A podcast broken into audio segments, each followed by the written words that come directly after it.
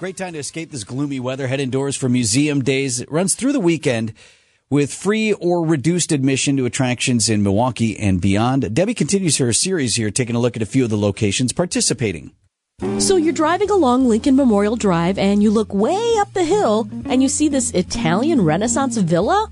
Not what you'd expect to see along Lake Michigan in southeast Wisconsin. Lloyd and Agnes. She means Lloyd and Agnes Smith of A.O. Smith fame. They traveled to Italy together and Agnes saw the wonderful Renaissance style villas there and she said, Lloyd, I want one and I want it in Wisconsin. Marketing director for Villa Terrace, Caroline Danaker, sat down with me and gave me the lowdown on this location as well as the Charles Allis Art Museum. We'll get to that one in a minute. They came back and they commissioned David Adler to build them a Renaissance style Italian villa, and that's how we get Villa Terrace Art Museum. And in the 40s, there is this transition. Lloyd passes away, Agnes moves out of the home. It sits empty relatively for most of the year. So when she hears that the War Memorial needs more space for its art, she says, Well, I have this beautiful empty home which exemplifies craftsmanship. I'm going to donate my home to become an art museum. And the rest, as they say, is history. We do have a historic decorative arts collection, and then we host contemporary craft and decorative arts exhibitions throughout the year. Not only that, but it's one of the premier wedding venues in the city.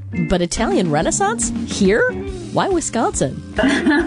well, they're based here. Lloyd worked for the A.O. Smith Company. The family had two properties. And David Adler looks at these and he goes, Well, if you fell in love with the Mediterranean, then obviously we're choosing the site that's on the bluffs of Lake Michigan. Well, what about the Charles Allis Art Museum? And Charles and Sarah Allis, they were incredibly wealthy industrialists and socialites with interests in art. The name may sound familiar in terms of West Allis. That's right. It's that Charles Allis of Allis Chalmers fame. They were incredible art collectors.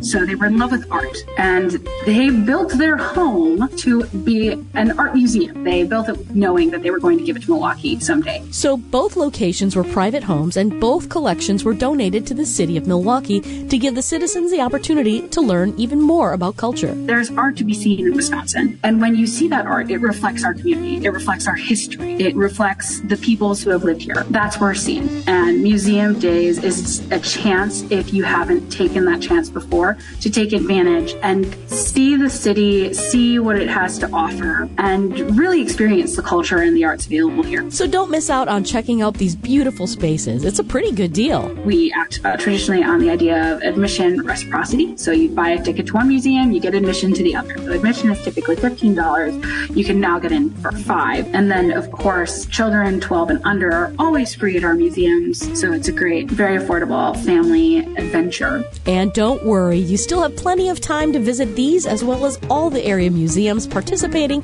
in this year's Museum Days event. It runs through January 28th. Debbie Loziga, WTMJ News. And if you got a museum in particular you'd like to visit, just head to their website and see what sort of admission deals and promotions they are offering through the weekend as Milwaukee Museum Week wraps up.